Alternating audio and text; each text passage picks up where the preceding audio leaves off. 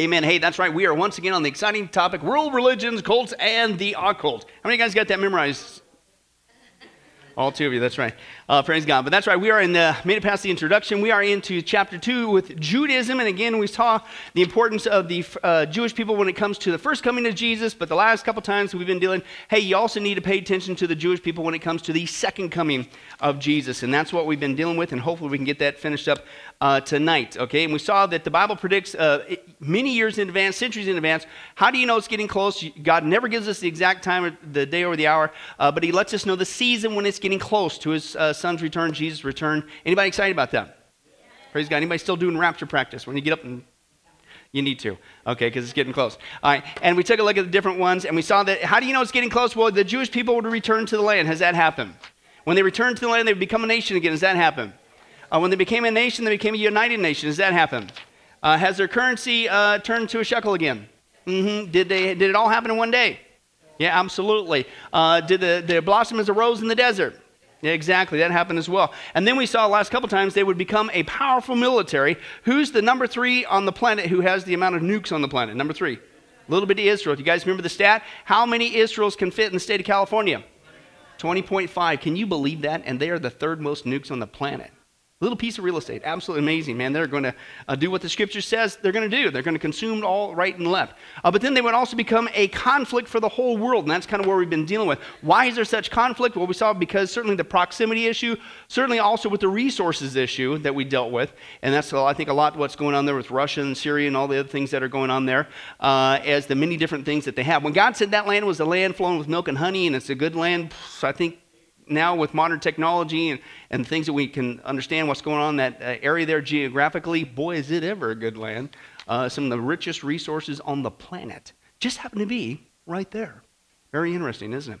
Okay. And then, of course, the religious issue that we have uh, trying to create a one world religion that's going there. Now, before we continue on, because we're going to deal with another one hopefully tonight, uh, we, we've talked about this before, but you got you to put all this into a perspective, okay? Because just we're dealing with what? How many guys can count None of you, praise God. There's my hand back there. That's right. Uh, there's eight prophecies we talked about. Now let's take a look at this uh, prophecies coming to pass in one people, and the one people, of course, is the Jewish people. Why, why, why is that significant? Go, okay, so what? So the Bible predicted eight things, and by the way, there's way more than eight. And we're going to deal with the ninth one tonight, but there's more than that, but that's just all I'm going to deal with.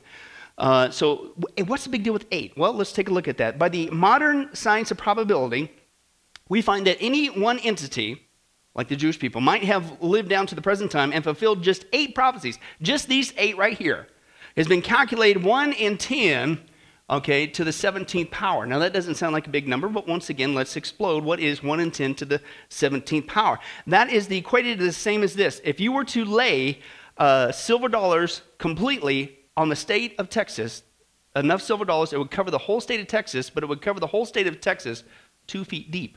That's how many silver dollars. Now, how many guys would realize that's, that's a lot of silver dollars? That's mad. We're still not done because you're trying to, you know, bring out the probability factor.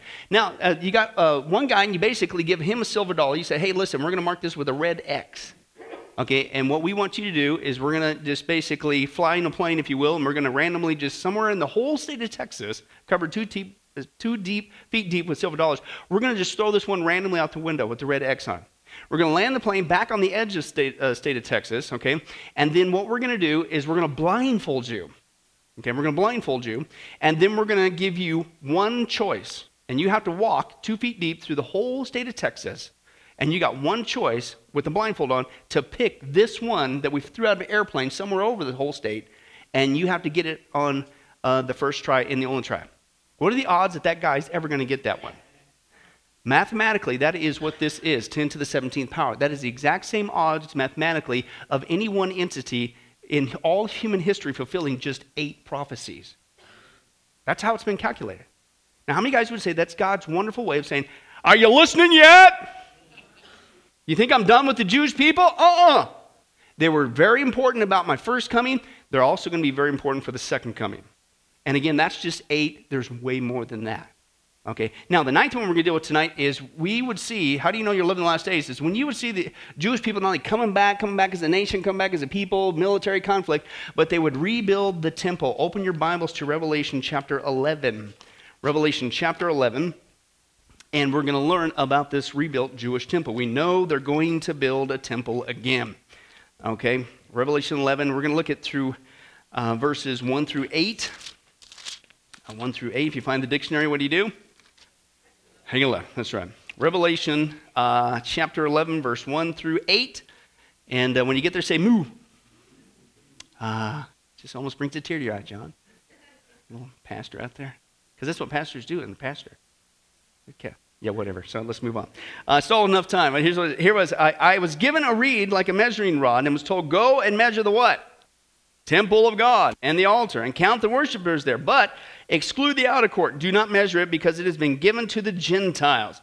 They will trample on the holy city for 42 months, half of the seven year tribulation, and I will give my power to two witnesses, and they will prophesy for 1,260 days, again, half of this uh, seven year tribulation. Uh, you're saying, well, wait a second, that doesn't add up if we do 365. Well, that's because the Jewish people are on a lunar calendar, 360. So if you do 360, it comes out exactly okay, uh, clothed in sackcloth. These are the two olive trees and the two lampstands that stand before the Lord of the earth. If, listen, if anyone tries to harm them, fire comes out of their mouths.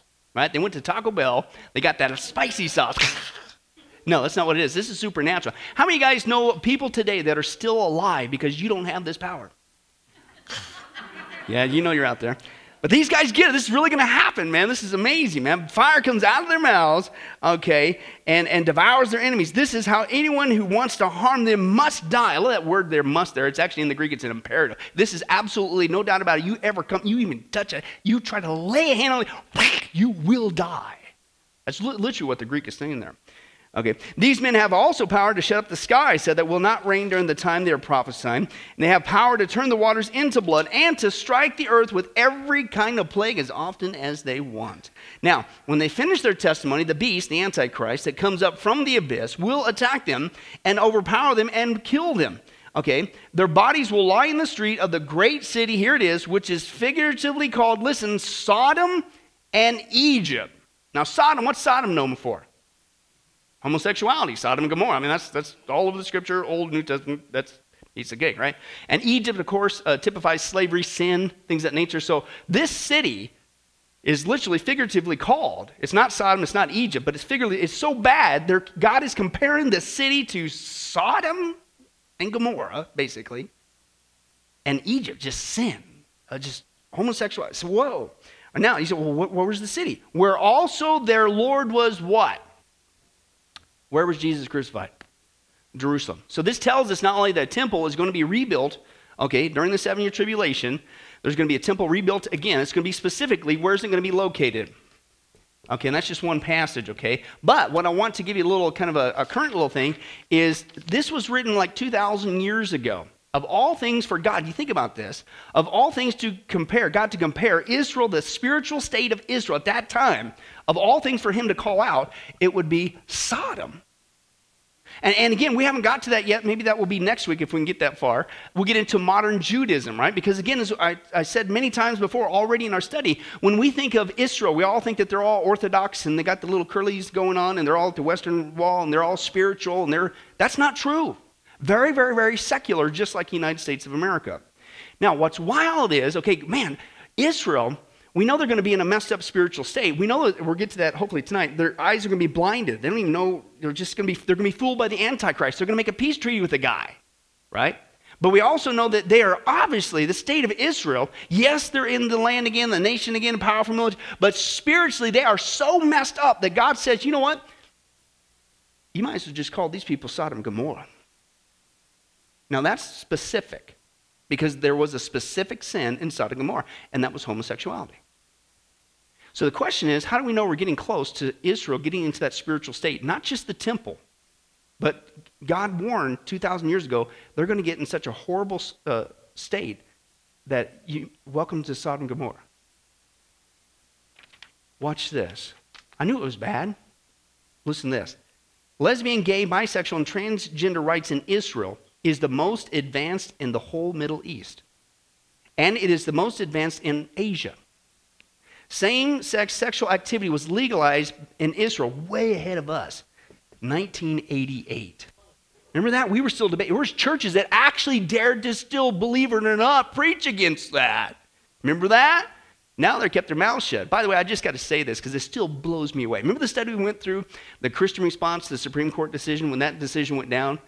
And, and God prompted my heart. We interrupted our study, and for four weeks we dealt with that and then had a testimony of somebody who got rescued from that. Remember that? Okay? So we, we, we put all that together. Reed worked his tail off, and Chris, and this great artwork. And we put together this great study and that, that we went through here. And we thought, man, we got something that we could benefit the Church of Jesus Christ. So I kid you not, we went through all that work, top notch, totally professional, everything you think of. I mean, it was just just like you buy in a DVD store, just awesome and apologetic, and here's how to respond. It was all put out for you, everything. So we went and we sent out that study to what about 40 40 ministries in the United States and Canada. And I'm talking some big ones, right? You know how many responded? Two. I knew it was bad. But the church didn't even want to get equipped on it, even after the Supreme Court decision. Isn't that horrible? Man, we are in a heap of trouble. But Israel was way ahead of us, 1988 right? We just went through that. There was 1980. Israel became the first in Asia to recognize unregistered cohabitation between same sex couples, making it the only country in Asia to recognize any same sex unions thus far. Israel also recognizes same sex marriages performed elsewhere, making it the first and only country in Asia to do so. And discrimination on the grounds of sexual orientation was prohibited back in 1992, and same sex couples were allowed to jointly adopt after a court decision in 2008 8, and gays and lesbians were allowed to serve openly in the military back then in 1993.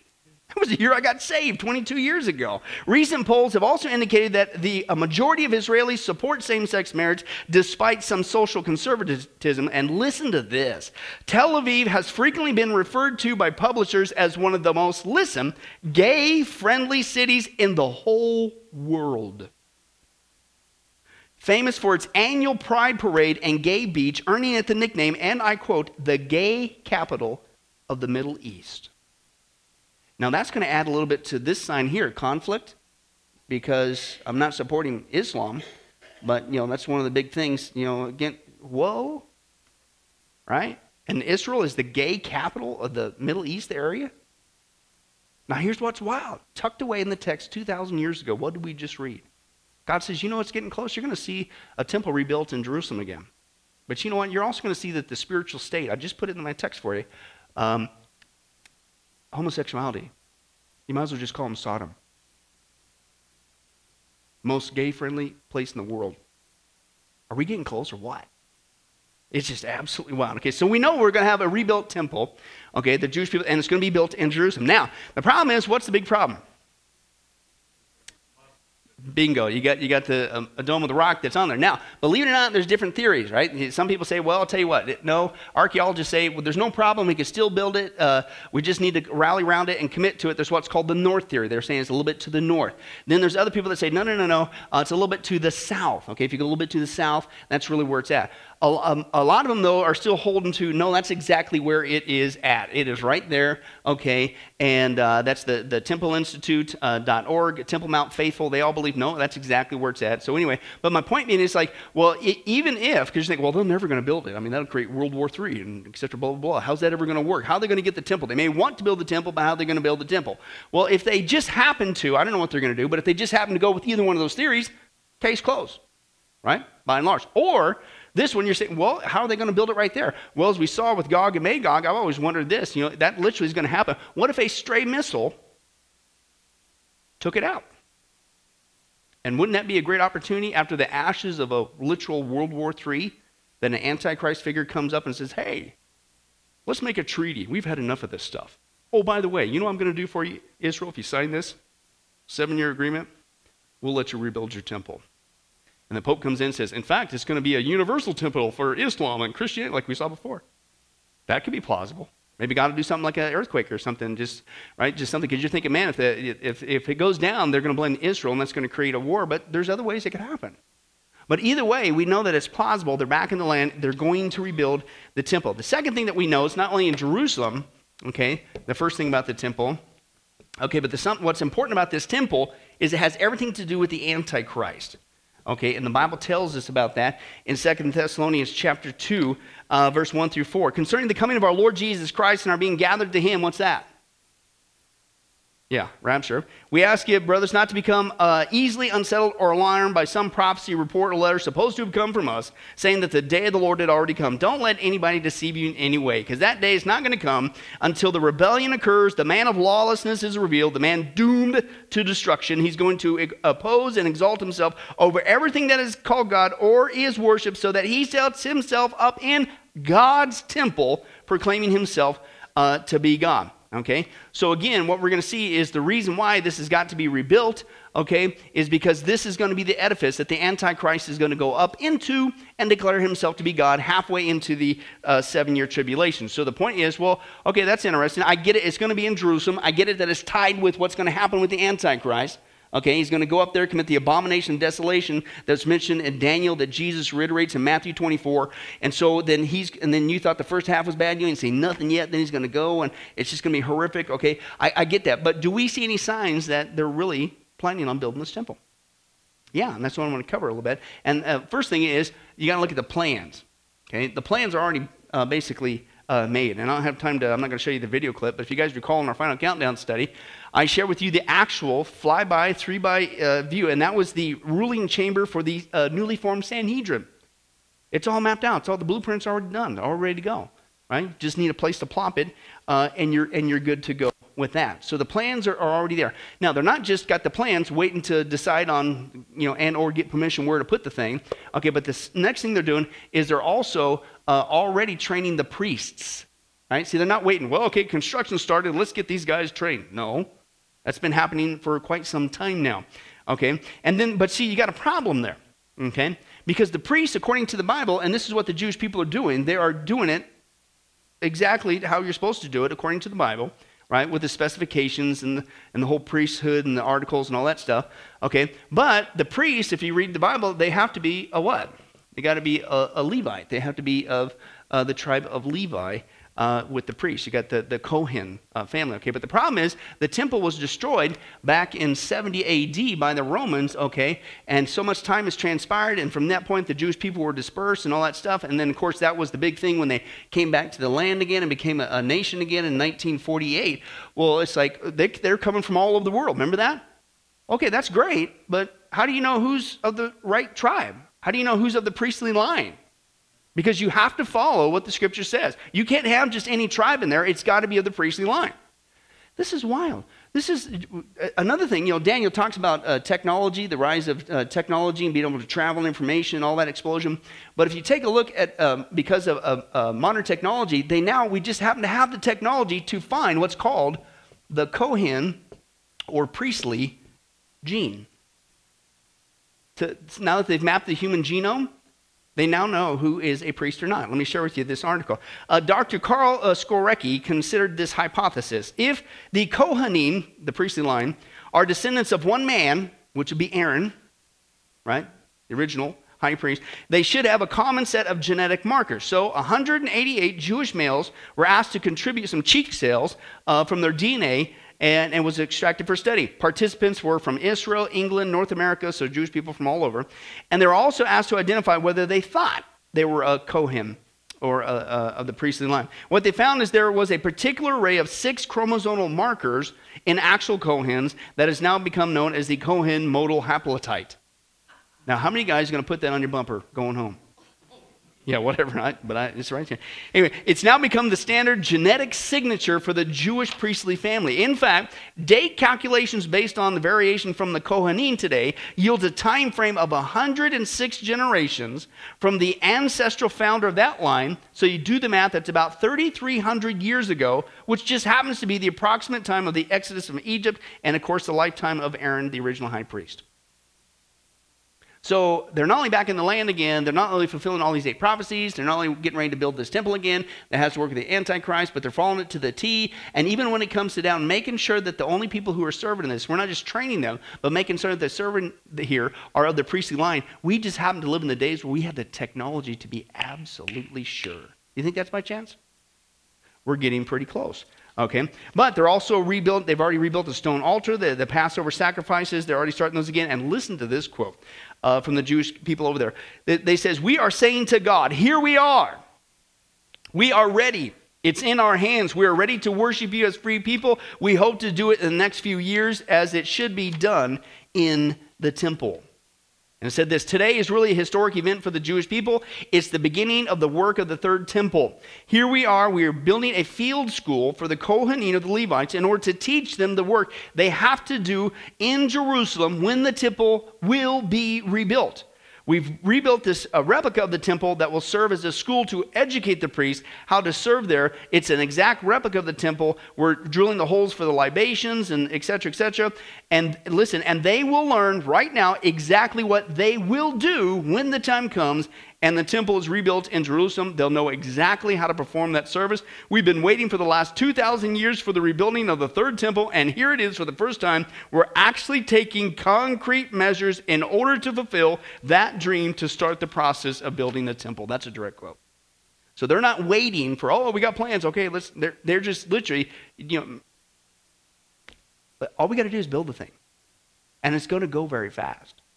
Okay? And you think, well, man, it's going to take a long time to build. No, modern technology, hello. You amazed at how fast people can build stuff? Right? Remember the earthquakes? Earthquake back in, uh, uh, in LA? Just absolutely ravaged. And I forget the name of the construction guy, but he blew everybody away, and a lot of other people said there's no way you could do it, but he rebuilt the whole freeway system in like some crazy short amount of time.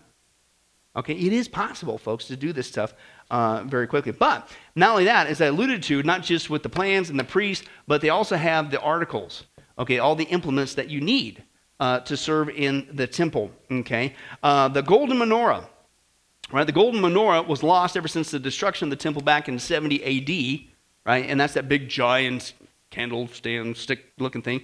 Well, that's been rebuilt. It's been rebuilt for several years now. Listen, it weighs a half a ton. It weighs a half a ton and it contains 24 karat gold. This thing, the approximate value of just that one article is $3 million. Somebody's serious about building this temple again. That's just one article. There's a ton of articles that's got to go in this temple. Three million bucks just in that one thing. And that's what they're doing. Uh, they've also reconstructed the golden flask needed for the water libation, the silver shovel, uh, shovels needed for removing the ashes from the altar, uh, the gold and silver plated ram's horns. Notice it's gold and silver precious. And this isn't fake stuff, right? This isn't, hey, we'll speed it up by cooking, cooking in the microwave and getting the zirconium. no, it's the real deal. Okay? Big time bucks. Silver trumpets uh, to use to announce the temple services and festivals. They've already been built. Harps and lyres, other musical instruments for the music in the temple, already been rebuilt. And all this again is to Old Testament specs and standards. The wooden and golden lots be used to determine the goat, which goat to be used for the altar of sacrifice, the scapegoat. The golden altar of incense, the actual sacrificial knives uh, are already built. The table of showbread, the laver, the incense chalice, the three-formed proc, the, the pro, uh, fork, uh, the measuring cups, the copper vessel for meal offerings, the sickle, the menorah cleaner, the oil pitcher, frankincense censer, the, the garments for the ordinary priest, uh, and they're doing it handmade. You're not picking this up at Walmart. It's handmade, woven, you know, exactly with that. The spinning wheel, the whole, you know, it's old stuff that we used to do, the Puritans. I mean, it's all handmade exactly. Uh, the high priest garments already done, the golden bells that they put on the hem of the garments already done, and they uh, recently finished the high priest crown, the golden crown for the high priest at a tune of $30,000. It's all sitting there ready to go. Now, and all you have to do, this is easy, because there's a website, templeinstitute.org. Go there. They show this stuff. And they give you updates every time they get something else new done. Okay? Another. Well, there's actually uh, different schools of thought. Some people would say, oh, no, you're never going to find it, you're going to have to redo it. Uh, however, if you look at a lot of these same people who put in these together, they're basically saying that we know where it's at, and when the time comes, we're going to go get it. And some of the reports, at least they say, is they believe that it's in one of the tunnels. Uh, and, and, you know, whether I'm not going to say "Thus saith the Lord," but this is what of that camp they're saying is back when the, in the 1967 war when they took overtook uh, Jerusalem and then the crazy thing happened and it's like you didn't take the Temple Mount. What are you doing? But anyway, so uh, the, in, it was during that time that some of the soldiers went back there and uh, rabbis now today and they said that that's where it's at. They know where it's at. Now they can't get there now because it's all walled off. But they said when the time comes, this is their quote, not mine. When the time comes, we know where it's at and we will get it. That's what they say. Is going on to there. All right, now another thing, we talked about this before, but there's another interesting thing. You talk about specifics all coming to pass, and that's the exciting ashes of a red heifer. Notice it's not a chicken. There's no chicken byproducts in this. This is awesome. Heifer, we're talking clearly cattle, good stuff, right? Uh, Numbers 19, you're going, what is the what is the ashes of red heifer? Well, once again, they're following everything to a T. So if you build the temple, then you need to purify it, right? Well, there's certain specific, God called it out. If you're in Numbers 19, if you want to check it out, 1 through 4, uh, you need certain ashes to cleanse it. And it has to be the ashes of a pure red heifer. Okay, now once again, because of the destruction of the temple in 70 AD, uh, guess what went out of existence? Ashes of a red heifer, right? But guess what's been popping up on the scene lately? Red heifers. Now, for several years, there's been a lot of talk, probably the last 20 years, okay? But, and sure enough, they come out and they go, hey, this could be it. Then, then it shows up with the blemish, right? And, uh, but uh, it just so happens uh, that we, again, with modern technology, we live in the days that if we wanted to even genetically make one, do you think we could? So that's, that's another possibility. However, it's very well that uh, God doesn't need the hand of man to help him out. And if you listen to some of the reports over there, they're saying, nope, that we got him now. We got him now. No blemishes. We're ready to go. In fact, I want to share with you a transcript. This is from a radio show uh, over there from the, uh, it's called Temple Talk, of the guys that want build this temple and stuff over there, Israel. And this is a host by uh, Yitzhak Rubin and Rabbi Rickman, Rickman, however you pronounce his name. And this is what they said. Uh, and they're talking about there is a red heifer ready to go, at least one, maybe more. Here's what he says. He said, uh, Everyone is interested uh, in the status of a red heifer. People speculate. People remember the excitement of when a red heifer was born. People talk about it. And the reason for that, of course, uh, why there's so excitement when anybody mentions a red heifer, is because a lot of people know that there's a Jewish tradition in the Mishnah, and that there were only nine uh, red heifers throughout the entire history of the Jewish people. And the ashes of those nine red heifers were enough to accomplish the process of cleansing for all the generations of the people of Israel. And there's a tradition that the tenth red heifer is the one associated with the rebuilding of the third temple. That's why when there's a news report about a red heifer being born, people get very excited. It's looked upon as some sort of a wake up call or something like that. And again, he's talking about the Jewish people being excited about it. He says, I wanted to share with our listeners far and wide the fact that there is definitely a kosher red heifer here in Israel right now. And the other guy pipes in, he says, This is, this is really breaking news. He said, This should be on the scroll at the bottom of CNN or something. He says, We're not making a lot of noise about it. We're not taking out all sorts of ads, and we're certainly not disclosing the location. That's definitely not prudent, and I'm not going to be sharing it with the United States Embassy. Absolutely not. That's what he said. He said, But you should know that there is definitely, in fact, he said, I think there's more than one. But there is definitely at least one kosher red heifer here in Israel right now, so that is not what is impeding the process at all. The process at all for what? For rebuilding the temple that we know has to be in existence. For halfway into the seven year tribulation that the actual Antichrist goes up into and says, Worship me, I'm God. Everything is ready to go. If we see for the first time in 2,000 years that the Jewish people are not only returned to the land, they're nation again, they did it in one day, they're united, they've gone back to the shekel, they're blossoming as a rose in the desert, a powerful military conflict for the world, they're, they're wanting to rebuild the temple to the point where they've already got the plans made, the priests ready to go, the sacrifices, the stone articles, the altars, even the ashes of a red heifer. Um, how many guys say it's getting close? And if that temple has to be in existence halfway into the seven year tribulation, and we don't know the day nor the hour, but if that has to be, and it has to be in existence uh, at least by the ha- uh, halfway point of the seven year tribulation, how much closer then is the rapture of the church, which takes place prior? Again, we don't know the day nor the hour, but did you do your exercise this morning? Okay, it's getting pretty uh, close. Now, speaking of the Antichrist, we can finish up with him real quick. Uh, a couple things that I want to talk about the Antichrist, because unfortunately, the Jewish people, they're not only messed up spiritually, as we saw being compared to Sodom and Egypt, and boy, is that coming to pass, okay? But they're also spiritually messed up because, believe it or not, of all things, they actually make a treaty with the Antichrist. In fact, they have a couple different things going on with the Antichrist. Now, I'm not going to belabor that because we already went to that. It's Daniel 9:27. He, the Antichrist, will make a treaty with the people, Israel, for a period of one set of sevens, but after half this time, he will put an end to the sacrifices and the offerings. Okay? So again, you're going to see this political figure because that's who the Antichrist is. Uh, I hold more to the, uh, again, the position that this is out of the revived Roman Empire, as Daniel, I believe, clearly states. Okay? So you got this revived Roman Empire, this political figure uh, coming up out of the revived Roman Empire. He makes a peace treaty with Israel. Here's my whole point Israel, once again, how many fit in the state of California? 20.5. Uh, of all places on the world, who is it that virtually every country, you see in the news almost every night, uh, not only wars and rumors of wars and conflict and military stuff and all that kind of stuff, but where's everybody wanting to make a treaty with? Israel. Isn't that weird? Israel. It's not just they came back to the land again and became a nation again, but because of all this conflict, guess what everybody says we need to do? Make a treaty with them. Daniel wrote that, what, 2,500 years ago? A little bit of Israel. It's absolutely crazy. Now, one guy's going to do it, one guy's going to pull it off, okay? But have we seen any signs that people just, yeah, let me just read a few of them attempts.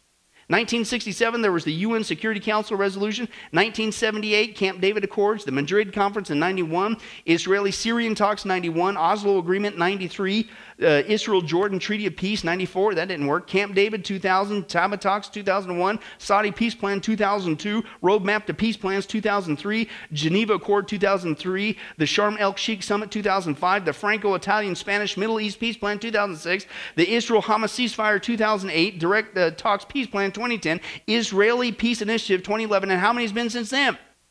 And notice how it's ramping up of all places on the planet that the world leaders, and notice there's a multitude of countries, we have got to sign a treaty with Israel. One guy's going to do it. All these failed. Of course they failed because it's waiting for the one guy. That one guy is going to be the Antichrist. That's also the very event that starts the seven year tribulation. That is Daniel's final week. 69 have passed, as Mr. Tozier has been teaching at Sunday school uh, on Sundays. One week to go. That's why it's a seven year tribulation, not a 14 year, not 127 or, or one. It's a seven. It's a week. It's a seven, a group of seven, a seven year tribulation. That's the event. When somebody signs an agreement with Israel, set, that's your event. That starts the time clock. Okay, and we see nations around the planet repeatedly trying to get a treaty with Israel. Now, that's the event that starts the seven year tribulation. I believe we're out of here pre trib prior to that. So, if we're seeing all these attempts of signing a treaty, one of them's going to work.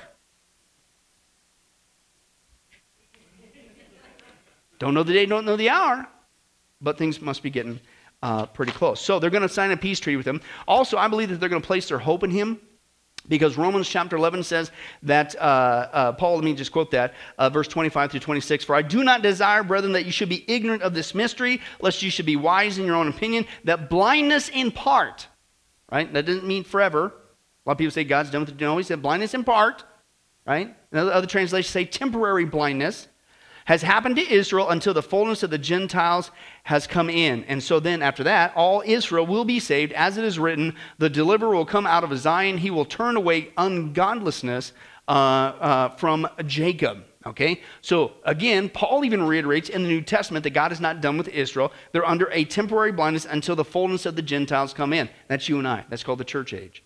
Okay, Gentiles, anybody who's not of Jewish descent, right? And uh, so, and only God knows who's that last person. But wouldn't that be cool if that was the last thing you did on earth we talked about before? You don't know who that last person is, but somebody is going to be leading that last person, if you think about it, to Christ. No, I mean, think about that. Isn't, wouldn't, that be, wouldn't that be awesome if that was you? And you're both praying and holding hands, and, and, and in Jesus' name, amen. Boom! And you go. Wouldn't it be awesome? It's going to happen, folks. It's going to happen. Okay, till the fullness of the Gentiles comes in, and then God goes, whoop, okay, church age over. My eyes are back on Israel. Right? My eyes are back on Israel. Antichrist makes a peace treaty. Bang! Okay? And but what's going to happen is initially they're going to be duped again because they make a peace treaty with this guy. What? They're they're blinded, right? The blindness, we know their eyes are open halfway into the seven year tribulation when he goes up and shows his true colors. In this temple they just built, yay! I, I don't know. Maybe it's like they finally got it done. It's a de- dedication ceremony. I don't know, right? Maybe maybe it's already been done. I don't know. But he goes up into that thing and commits the abomination of desolation. And then he goes after the Jewish people. Their eyes are finally open. Oh no, what do we do? Right, we'll get to that in just a second. But anyway, so do we see any signs of the Jewish people expecting some sort of Messiah type figure to come save them? Let me share with you just a couple of them from the rabbis over there. Chief Rabbi Berel Lazar believes that the earth will soon see a coming of the Messiah to judge all mankind. Quotes, We know that he is very near at hand. The Messiah may well have already been born already. Of course, they're unfortunately under that blindness still. Jesus is the one and only Messiah, but they're expecting somebody else other than Jesus. The, here comes the Antichrist, hey, I'll save you, I'll do what everybody else failed to do, right, if you will. Uh, the world today, they say, is in a state described by our sages as the Hevle Mashiach, that is, labor that precedes the coming of a Messiah. We are living on the verge of history. It can be felt everywhere. I don't know if I ever shared this with you guys, but um, gosh, what was I down there for? I was in New York City. Um, I don't know if it was a book thing or whatever, one of our tourist trips over there. But uh, I was down by this uh, dock area, whatever, and I just happened to turn around, and I actually got a picture of it somewhere on one of my old computers. Uh, I couldn't believe it. I couldn't believe it. It was a giant billboard on one of the big giant skyscrapers there uh, in the older part of New York City, and it was just this picture of this rabbi guy with the black rimmed hat on, the big beard and gold and he's he, and here was their billboard that they were advertising. Even then, the Messiah is here. Actual billboard. I, I, I literally just You got to be kidding me. They're actually posting billboards. They're, their hearts are that expectant that somebody's going to come and save them. Right? One more. Uh, Rabbi Yitzhak Kaduri, he called upon the worldwide jewelry, Jewry to return to Israel due to natural disasters which threaten to strike the world. In the future, the Holy One, blessed is he, will bring about great disasters in the countries of the world to sweeten the judgments of the land of Israel. I am ordering the publication of this declaration as a warning so that the Jews in the countries of the world will be aware of the impending danger and will come to the land of Israel for the building of the temple and the revelation of a righteous Mashiach or Messiah. He says, again, the Mashiach, this guy, believes that he's already here. Again, that's, that's how expected. Now, what we know about this Antichrist guy, and this is what we see in Revelation 13, is this guy specifically, he's not going to just make a peace treaty with uh, Israel again, not only going to go up and commit the abomination of desolation in the temple, this guy is going to demand worship as a god. I don't have time to read that because we're getting close to uh, running out of time. And uh, but uh, Revelation 13, at least I think four different times it says, and they worship the beast, the Antichrist. They worship the beast. They worship. They worship at least four different times. So this guy doesn't just say, "Hey, I want you to listen to me and obey me." He wants to be worshipped. And then he goes into the temple and says, "I am God." Sets himself up as God. So this guy wants to be worshipped literally as God. Now, the point is, oftentimes here, even in the church, even here in the West, we'll, we'll laugh at this, go, because again, who's the Antichrist? The Antichrist is not just a man, he's a political figure of a man on the world scene, right? So he's a political figure. So it's like, come on, we're, we're not going to worship a political figure guy as a god right? I mean, I mean, you know, you, you see people like in Russia, you know, they worship Stalin. They have those parades with those giant heads and pictures, and you see Mao Zedong, and, and even recently with North Korea with the death of their guy, and they had statues. And remember the news reports? People were weeping and crying. Going, Come on, what's going on with that? You guys, you worship? What, you think he's a god or something? We laugh at that. But folks, I don't know if you've been paying attention to people's behavior with the current administration. But I think we here in the West, our hearts are being prepared to worship a political figure as if he were a god. And that's what the Antichrist is going to do. Let me give you some examples. An artist, I wish I had the pictures to show you. An artist in Iowa created an inaugural parade of Barack Obama riding on a donkey, making his own triumphal entry, complete with adorers waving palm fronds along with the Secret Service escort. That's mocking Jesus Christ. Speaking of mocking, another artist planned to unveil a portrait, and I wish I could, I could show you the picture, of Barack Obama in a Christ like pose. He's got his hands out like this, he's got a crown of thorns around his head. Uh, uh, on his brow at New York City's Union Square Park, marking his 100th day in office. That's weird. Many Hollywood celebrities uh, uh, are praying to uh, Barack Obama. They're pledging allegiance to Barack Obama. Okay, I don't know if you've seen the videos. This is put out by Oprah Wan Kenobi, Oprah Winfrey, and uh, uh, and it's still on YouTube. Last time I checked, but this is their commercial. Dozens of celebrities, television, movie actors, sports heroes, musicians describe how they will pledge to be the change and serve our president. Uh, actors Demi Moore and Ashton Kutcher uh, began the closing scene by saying, I pledge to be a servant to our president and all mankind. Then the scene pans out, and the other celebrities join in a chant, and it's freaky. All these like drone voices, blah, blah, blah. and they say, Because together we can, together we are, together we will be the change that we seek. And then as they pan out, it, it morphs into a picture of Obama's head with the words, Be the change. It's freaky. That's like something you see some indoctrination thing from Hitler or Stalin or something. That's right here in the United States of America. Very freaky. Uh, there's other people who are actually praying to Barack Obama.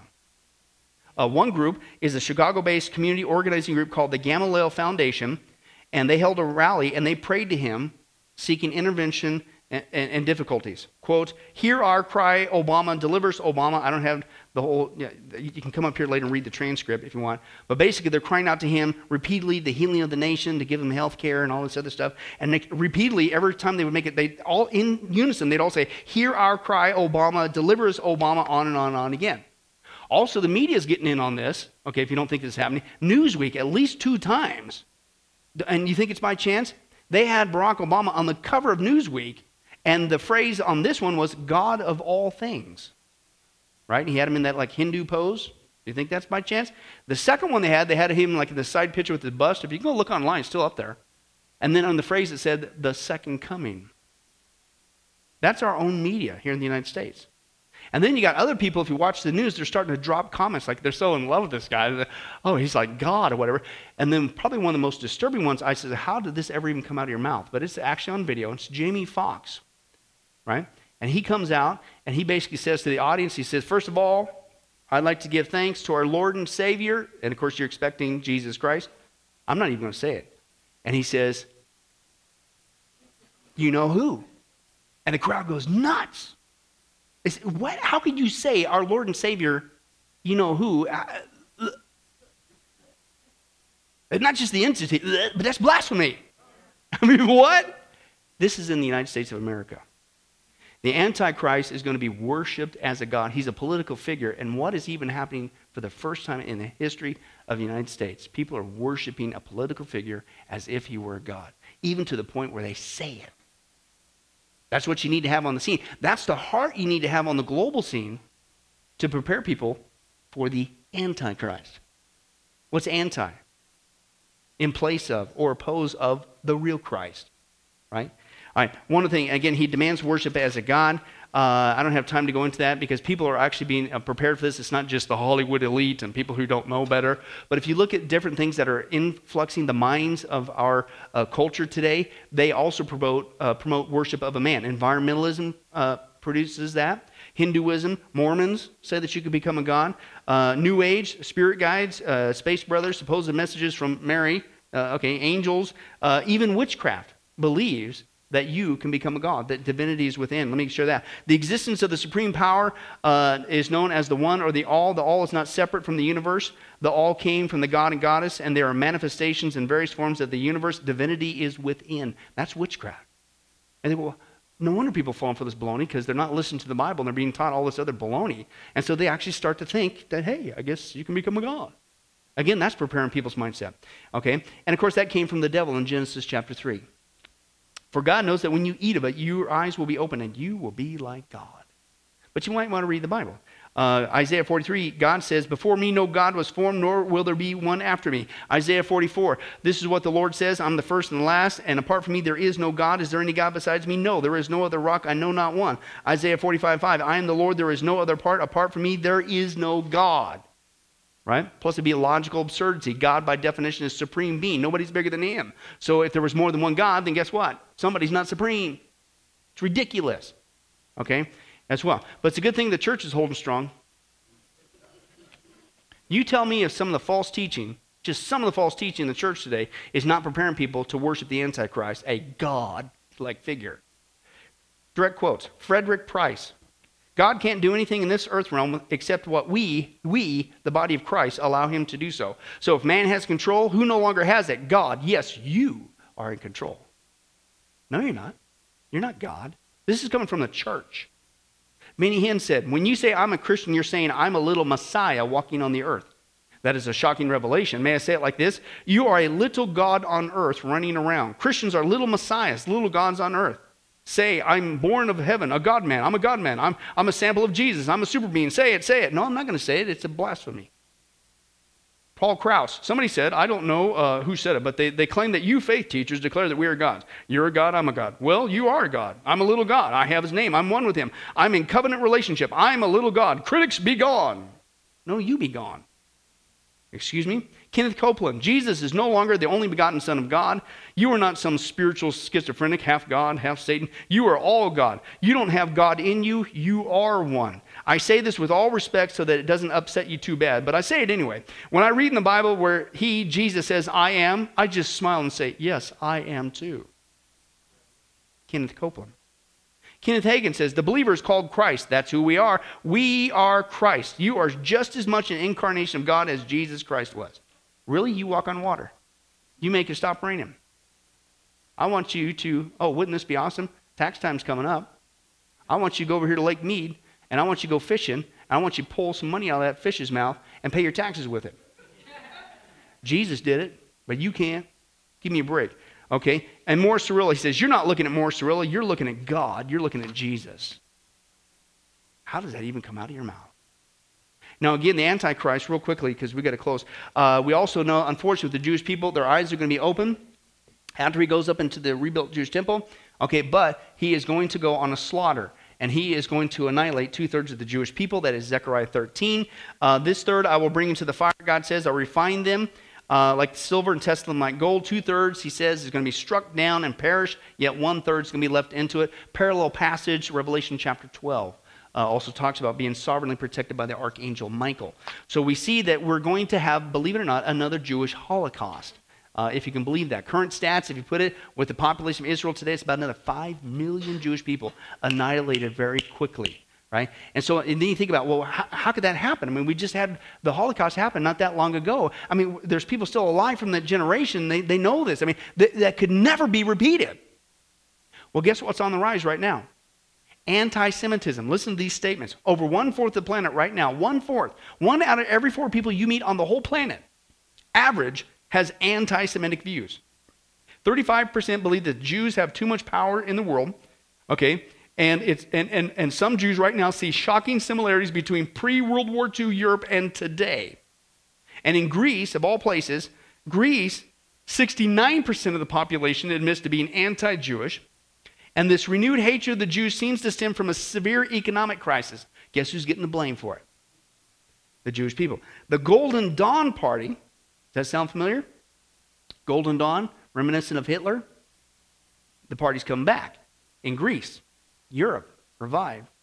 The Golden Dawn Party places the blame squarely on the shoulders of the Jewish people, and it's expected that Greece will soon elect its first neo Nazi politician, a member of the Golden Dawn Party, and to sit on the European Union Parliament. Well, that's interesting because the Antichrist comes out of the revived Roman Empire, you know, like a European Union kind of thing or whatever. He hates the Jewish people. He's going to kill two thirds of them. I wonder if he's going to be a member of the Golden Dawn Party, like what was going on with Hitler in our lifetime. How in the world could that be repeated? Well, as we close, believe it or not, I don't know if you noticed this or not, but our kids are not being educated. They're being indoctrinated. They're being brainwashed. Okay? They're not being taught what needs to be taught. And believe it or not, there's actual uh, uh, videos I've actually shared before in our prophecy studies. But uh, university students, university students are being approached. This is not make believe. Wish I had the video to show you. Of, do you know who Adolf Hitler is? They don't even know who Adolf Hitler is. One guy says, "Uh, was he an actor?" I'm not making this up. And he wasn't joking. They don't know. It's like, how could, how could you not know who Adolf Hitler was? Right? But again, this prepares the people's mindset to like Holocaust, Holocaust. What are you talking about? What? And then the guy doing the interviews, here's the question he asked these same people who didn't know Adolf Hitler was. Quote, here's your scenario. It's a moral question. It's 1943. A German officer has a gun pointed at you. He wants you uh, to get into a bulldozer and drive it forward. In front of the bulldozer is a pit of which there's about 300 Jews who have uh, just been shot, but some of them are still alive. He wants you to bury them alive. If you don't do what he says, he's going to kill you and he's going to do it himself. If you do what he says, he'll let you go. Would you drive the bulldozer forward? Every single. Yeah, yeah, yeah. If it was if I had to make a choice, if it was my life versus them, yeah, yeah. No hesitation. People just, are you kidding me? Even here in the West, if you can believe it, people don't even know the generation coming up who's going to be the generation in power soon. They don't even know, as crazy as this is. Right? You think, well, everybody watches the History Channel. Not that generation. They don't even know. They're not being taught in school. They don't know who Adolf Hitler is. And they're at such a moral all time low that if it came push to shove, just like what happened in Germany, we'll kill him to save your own hide. All of that is what is needed for the Antichrist to justify going and slaughtering another Holocaust of the Jewish people halfway into the seven year tribulation. The society is there for it. Okay? But, as you all know, there's no sense in paying attention to the Jewish people because it has nothing applicable for us today. No. Very important for the first coming, very important for the second coming, uh, as we just saw. Yeah, real quick in closing.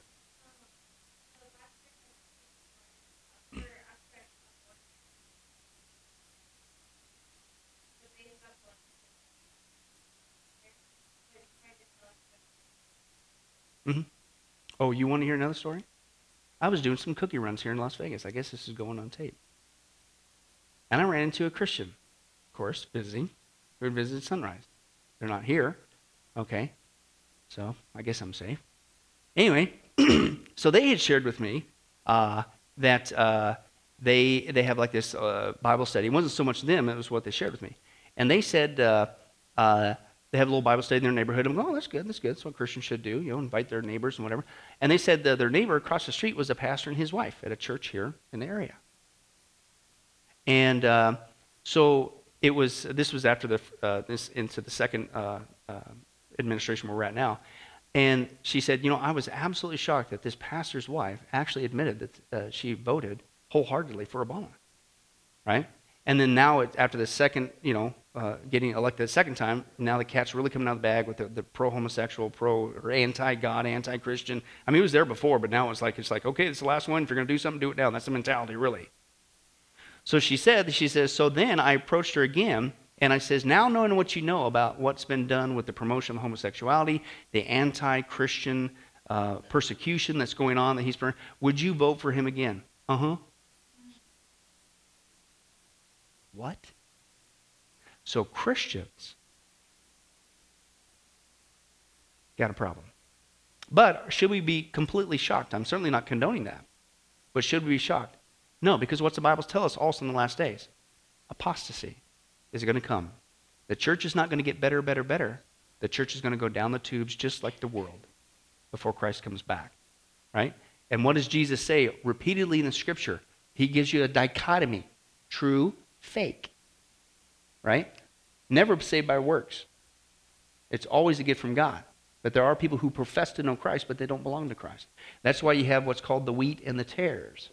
That's why you have the sheep and the goats. And that's why Jesus says you better make sure that you're on the narrow road, not the wide road. And that's why he also says, he says, uh, few are going to be those that find the way. Many are going to be taking that broad road. So, according to Jesus in the scripture, the bulk of people on the planet are not going to heaven. And yet, what is the premise oftentimes in the church? Oh, yeah, in mass, billions of people. I don't know. You look at what's going on today. Again, I'm not the fruit inspector, you know, but man, there's some weird stuff going on. It's almost like we're living the last days. It's time to get motivated. Hey, uh, Lord willing, uh, next week we're going to now get into finally modern Israel. As we finish that up, and then Lord willing, we'll finally get into, uh, believe it or not, uh, lesson three Islam. And it's a good thing there's no sense in talking about that. yeah, that's a hot topic. Well, hi, this is Pastor Billy Crone of Sunrise Baptist Church and Get a Life Ministries, and I hope you enjoyed today's study. But in closing, before you go, let me ask you one final question. If you were to die today, are you sure that you go to heaven and not hell? You see, here's the problem the Bible says that nobody automatically gets to go to heaven, and that's because God is holy and we are not. The Bible says that the wages of our sin or our unholiness or the wrong things that we have done have separated us from God.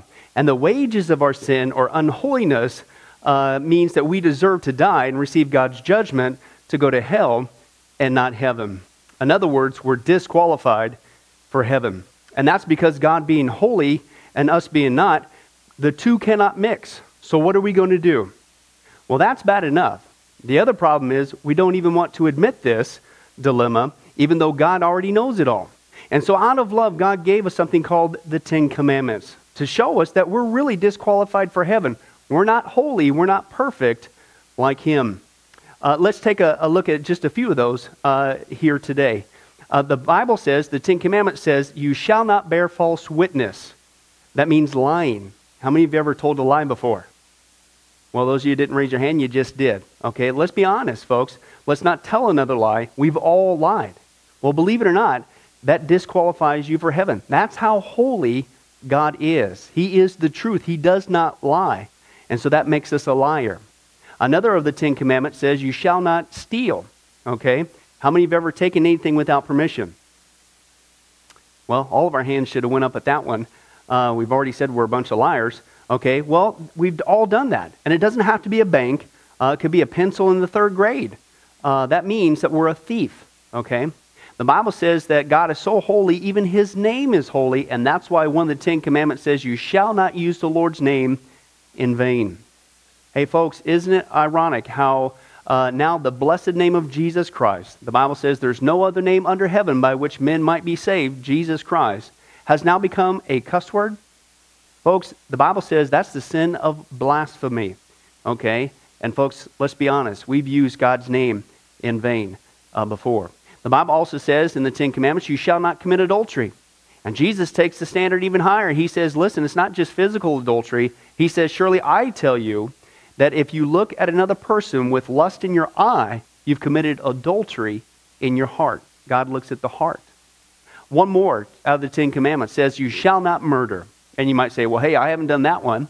Really? The Bible says that the sin of hatred is akin to the sin of murder. You, in other words, in your heart, wish they were dead.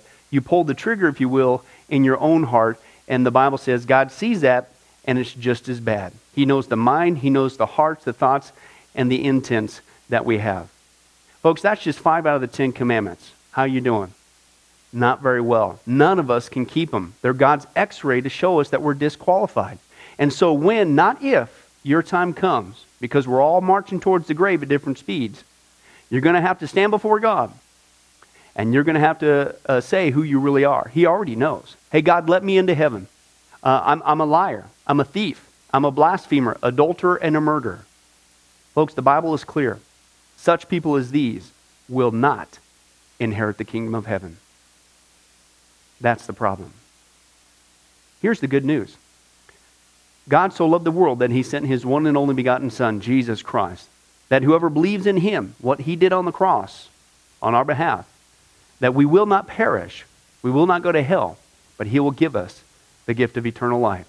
Jesus died on the cross to forgive us of all of our sins. It's something that we don't earn, we, we, we can't earn. It's a gift, the Bible calls it, and a gift cannot be earned. He was taking the death penalty in our place. That's what the cross was of the day. And that if we would just ask Jesus Christ to forgive us of our sins and believe that in our heart that God raised him from the grave, showing that his death is satisfactory to God to forgive us of all of our sins, no matter what we've done, the Bible says we shall be saved. Uh, the Apostle Paul says that if we confess with our mouth Jesus is Lord and believe in our heart that God raised him from the grave, we will be saved.